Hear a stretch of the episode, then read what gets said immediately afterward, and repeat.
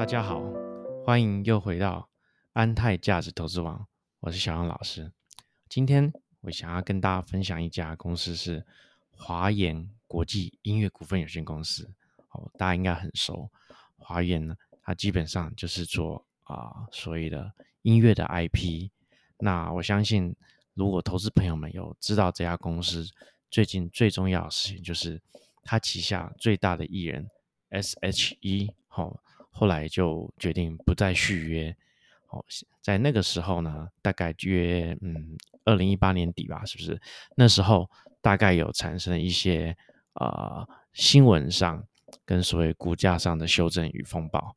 那当然啦，在这个事情过去之后呢，华研现在是什么样的状况呢？我们很想要，我自己也很想要了解一下。那不过呢，我们今天要了解华研之前，还是要先了解整个的音乐生态。那简单讲，就是先简单看一下目前为止全球音乐产业的生态。那我们众所皆知，几年前呢，因为盗版的盛行，所以呢，在音乐的产业里面，尤其是啊，我们就讲唱片公司还有艺人。那比如说艺人，他从在美国的这方面哈，在二零一五年左右，我大概有看到一些资料。二零一五年以后呢，大部分的艺人他最主要的收入来自于所谓的办演唱会，也就是说，因为他们不再会有版权收入，或者说版权收入已经是微薄哦，被怎么讲，就是被不到利用，所以他们。这样的收入是很低落的，于是他们就到处去办走马的所谓的全国巡回的演唱会，那用这样来赚取演唱会的收入。那演唱会的收入基本上算是一种嗯劳力型的付出。那关于它一些成本利润结构，等下会跟大家介绍。好，先看一下我们音乐的版权收入，这个上很简单哦，因为在二零一二年的时候，大家可以注意，二零一二年是一个点，什么意思？就是说。音乐的版权收入呢？现在小朋友就有所谓 Spotify、中国的网易云、腾讯音乐左右，他们现在已经习惯去收听正版的音乐了。哦，想不到吧？对于我们这些有一点岁数的人，已经无法想象说，哎，免费的音乐在 YouTube。对不对？就已经可以看到 MV 的这种了 啊？会有人付钱吗？嗯，没有错。现在的这样的年轻人，哦，在各样的平台，他们基本上是，尤其是欧美的年轻人，都是付费的。那当然啦，在中国、亚洲，大部分还是属于呃没有付费的情况之下。那他们呢，这些音乐平台是用广告收入。那这个我们会再解释。但是在二零一二年那个时候，这样的全世界这种所谓的借由 Apple 的 iTunes Store 还有 Spotify 这样的一个版权收入呢，已经跟所谓传统的那种 CD 的贩卖收入已经差不了多少了。所以大家可以记住，二零一二年的时候大概是一个转折点。那一直到我们就讲说，一直到二零一八年的时候呢，哦，实体的收入已经变少了，但是呢，整个的串流哦，串流营收跟数位版权收入呢，却是节节升高。所以我们可以说，在二零一二年开始有一个转机，好转机就是说啊，差点我们都说这些哦实体音乐，好这些艺人都快被消灭掉的时候呢，在二零一八年、二零一二年的时候有个转机，到二零一八年正式已经是往上了，也就是说现在他们在艺人在数位媒体时代重新找到一个新的出发点跟收入，而且呢也让在各国的版权的这种好力道法规的遵守之下呢，不管从欧美嘛，好，一直到亚洲，一直到中国，尤其是中国大陆，大家也知道，中国大陆是最主要的一个盗版来源。他们这几年的法规还有主管机关的要求，所以呢，也对这样的一个正版的电影，哦，正版的音乐，那也都非常之要求，他们要有这样的一个行为。所以我们应该也知道，现在这几年想要再去大陆网站去看这些盗版的音乐，好，跟电影，事实上已经没有那么简单了。好，大家应该有在使用的人，应该也都了解。好，我们可以看一下。音乐的整个各种产业哈，它实际上是一种还蛮分密的这样子。比如说，我们从一开始的词曲京剧的创造，那有艺人，他们需要一个录音师，还有音乐创造人。我们在讲说，为什么华研是一个很蛮值得关注的公司，是因为说它是包山包海。那我觉得它基本上是一种一条龙。一条龙的一种经营方式，它有自己的词曲的经济，它有自己词曲的创作人哦，创作单位可以帮你去做这样的一个版权。那他呢自己本身也是做以前哦，从以前的 CD 发行到到艺人经济，然后到所谓的演唱会经济啊，实体演唱。所以说，他帮一个艺人啊，基本上他们呃，我们的原先董事长他是说，他是做一个全方面的一种规划啊，也是处于一种尊重艺人的一种方式。那所以说。华研他们这样的一个方式呢，我认为算是一个，嗯，我们讲一个头头手都选蓝的，用用一个电子业来讲，提供一个提对艺人来讲，提供一个整体的解决方案。那实际上，在一个他们简简单讲，就是说，你让你旗下的艺人，只要专心的把你的歌练好，好就可以了。其他这样的一些商演表演，哦，甚至一些词曲创作。哦，你假设你要开个演唱会，你要找什么乐队，对不对？没有，不用担心，我们帮你找什么阿哲老师，对不对？你要找什么样的吉他手，不用担心，我们会帮你找更好的什么 PA。你要找谁，我们会帮你找，比如说五月天的御用的这些团队，我们找你找必应，然后这些艺人你都不用担心。哦，华研他们都会帮你准备好，你只要认真的唱你的歌，把你的歌喉，把你的体力练好就可以了。所以呢。花燕也就是秉持这样的方式，让世上很多的艺人跟他旗下这些跟艺人所谓的，呃，我们就讲家长，因为他在有些艺人是在年轻的时候，你去跟他签个长约，我们都知道嘛，一开始年轻的时候是签一个长约，这个长约当然是也是保障经纪公司嘛，对不对？大家如果说有。有看 NBA 对不对？有看任何一个棒球场、一个职业运动，一定都是趁你年轻的时候签一个长约哦，免得你免得你就是对不对？红了之后就跳槽嘛。所以这也是一种保护经纪公司的一种行为跟方式。那在这样的选择之下，那这些艺人的父母，他们如果说看到华研这样的一个做事态度跟诚意，也会很放心的哦，把他们的小朋友交给华研去做培养。这样子，那目前为止哈，华研它有一个蛮重要的地方，就是说它的所谓的词曲创作的，我们讲曲库有两千首，所以这就是目前它最主要一个，我们讲产品产品嘛，一个公司重视要产品，那你如何把它具象化？你总不能说艺人是他的产品，但艺人不是他的产品嘛，对不对？所以呢，它具象化的东西就是这些艺人的表演的内容啊，表演内容以华研来讲，最主要就是。所谓流行乐曲，国语流行乐曲，所以说它最主要就是这词曲创作。然后呢，它目前我也是跟网易云合作。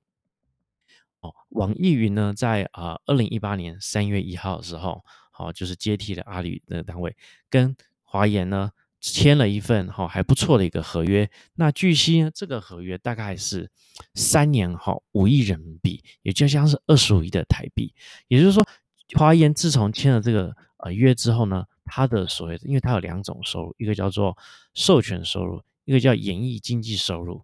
那也就是因为这样子，它的授权收入呢这几年节节升高。比如说到了二零一八年大概是七亿，到了二零一九年就变成九点三亿了。因为他们的这样的一个配比方式，随着它呃曲目的增加而去做更多的授权金。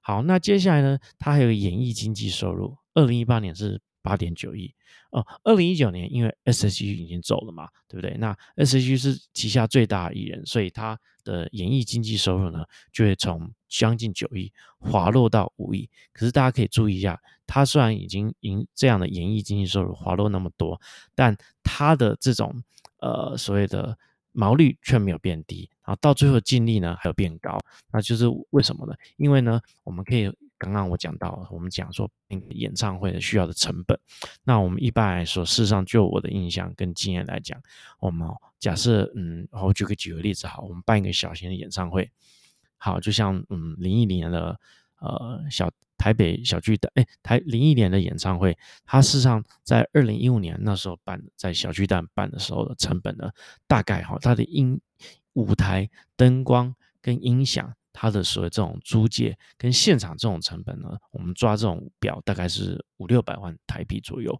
那它实际上它有乐手，乐手它有分，比如说三对乐手，比如两个吉他手，对，P.A. 跟他们的整个乐队的鼓手，啊，将近是十四到十六名的这样的一个乐手，总共呢花费大概是两百五十万。那他们是以一场一场的演出去算的。那像零一年这种，它都有固定的。固定的班底，所以他们是以场次的演出去算。那我们像我朋友他们自己呃帮人家出去演出，他们是一整队的，一整队出去的话，他们就是一个乐队是拿一个价钱，拿回来之后自己再分。哦，他你要记住，它不是一个乐手拿一个价钱。那当然了，以一定以这种林忆莲他们这种等级，他必须要有所谓的呃，也需要一些舞者啊。舞者的行情我觉得不是很清楚，不过基本上也是呃，大概哈，我们讲十位舞者的话，大概花费是一百五十万。那服装呢？租借嘛，所以应该还好。说总开销大概是一千两百万左右，所以我们可以去算一下。如果说它的票房有好九千人，然后呢，它的平均的票单价是呃，就比如说两千五百块左右，好，所以它那次票房就两千两百五十万。那这就是它的票房，票房是不是就是营收？总开销之就是所有这样的呃演唱会的花费是一千两百万，所以很简单，我们说帮林忆莲开这场演唱会，好，两千两百五十万减掉一千两百万，那就是一千万这样的一个所谓的呃毛利。那如果说之后呢，这些利润再去跟经纪公司啊，跟林忆莲。和其他的经中介好去做一个分拆，这样子，所以大家可以了解到说，开个演唱会呢，这是属于呃在小巨蛋的一种价码行情，所以我们可以讲说，你去做展演，帮艺人做展演的话，它变得有一个问题，就是说我跟大家分享，就是你办一个演唱会哈，不是规模越大越好。啊，我不知道大家可不可以理解这个意思，就是说，如果你是办一个小型的演唱会，你的控制费用是可以固定的。但是呢，如果你是办一种所谓大型的，我们就讲上万人以上的这种演唱会，首先你必须要先下广告，对不对？你的广告支出，然后你还要下档期啊，你还要约乐手。那举个例子好，比如说以疫情来讲，很多公司、很多艺人他们要做的这些活动，突然不能做，可是实际上他们在两三个月以前。那个广告档期就已经下了，那可是过了这两三个月之后，却是因为疫情而不能举办，所以他们损失是很巨大的。哦，大家可以了解，说演唱会哈，它不是它越大型哈，我认为反而风险越高。那所以说，以之前跟 SSG 合作的话，他们这样因为是属于呃在台湾算是大牌的艺人的话，他的等级当然就是会更高。更高的话讲很白，他的哦灯光音响跟他的。安排的呃演唱的场次，这样的费用也会更高。我们可以估计都是超过，可能都要两三千万以上。但是呢，你办一场哦，办两场这样子哦，你能不能回本？你要怎样？可能会有时候会有一点看天吃饭。所以说，反而会有有可能这一场反而会没赚钱，或者是说，大家可以知道，如果说你去大陆、去中国大陆做一些巡回的演唱，哦，也有很多的风险。所以说，自己去办演唱会的话。这个风险是很大。那如果是当地的那种呃单位去请你去唱，你直接就去好，我们讲唱一场哪一场的话，这样的结构会是一个比较简单的方式。所以说，在演唱会的这种利润结构，经纪跟经纪公司跟艺人他们实际上是一种合伙关系，这样大家可以理解一下。那为什么有时候要办一些不赚钱的演唱会呢？为什么？因为你要帮别人，你的你你的经纪公司要帮你旗下艺人去推。推他的知名度跟曝光度这样子，那我自己在这种情况来讲，我自己是认为说，S.H.E 跟华研的分手这是迟早的。为什么？因为啊，这是一种剩余价值论。当你词曲创作遇到瓶颈，那女艺人事实上我们讲很现实啊，女性艺人她毕竟是有长赏位期限的。那加上他们也有也都有单飞，那事实上单飞都有自己的更各自的一种。理想对不对？那所以说，当你公司华研当初在整个的资源都集，就是办演唱会的资源都集中在 S.H.E，所以说，但是没有产出更高的那种效用的话，那久而久之，他们在一种利润结构是一定会出问题的。不过，我是觉得整体看起来实际上还不错，因为毕竟并没有像很多演艺圈产生一些八卦，什么恶言相向，什么上都没有，所以我觉得这样还不错。好，所以呢，我这边要简单的跟大家分享说，华研事实上在 S.H. 走之后呢，它上是更轻，等于说它的营运的方式会更轻一点，更类似轻资产，它不需要去花这样的钱跟固固定支出去啊去去做这样的演唱会。那但是呢，它的所以说在这段时间，它的授权收入呢，因为刚好跟网易云嘛，所以呢，它在整个的授权数拉高之后，好，你不赚钱的。演艺经济收入变低，你反而会更赚钱。但是呢，我这边要做个小结，就是说，我不知道大家有没有感受到，就是像台湾的流行艺人哈，呃的，在中国大陆的影响力上是有降低的这种现象。那怎么说呢？事实上，我们可以看到大陆的这种华人音乐圈，它都已经做起来，会有很多很年轻的一些歌手。那但是在目前为止，台湾这些好年轻的音乐歌手，我们我就直接讲，三十岁、二十五岁以下的歌手，事实上，不要说在大陆，甚至在台湾自己本土本土好很红的，或是大家听得到名字的哈，我相信上都不多。那他华研。啊，培养像 Karen 七七，像像这些文慧茹这种新秀，那表现我是觉得还算还算稳，但是呢，会成为大明星啊，目前我也是看不出来。所以我觉得华研它现在啊，虽然利润是很稳定，甚至续，但是呢，跟明年和网易云的续约，你说能不能再上一层楼？我个人认为有可能。但是不会是因为华研自己的旗下的艺人的努力，而是因为网易云它必须要去抢市占率，而会有更高的续约。好，那我认为这样目前为止看起来，长期来讲讲很白了。哈，S H G 毕竟是一个商业大明星，华研它还是需要一个商业上的大明星，才可以让他整个营运哈突破一个框架啊，不然呢，在这样的情况之下，还是有所谓的营运的危机的。好，那今天就是我对华研分享的内容。好，那希望下次再见喽。好，拜拜。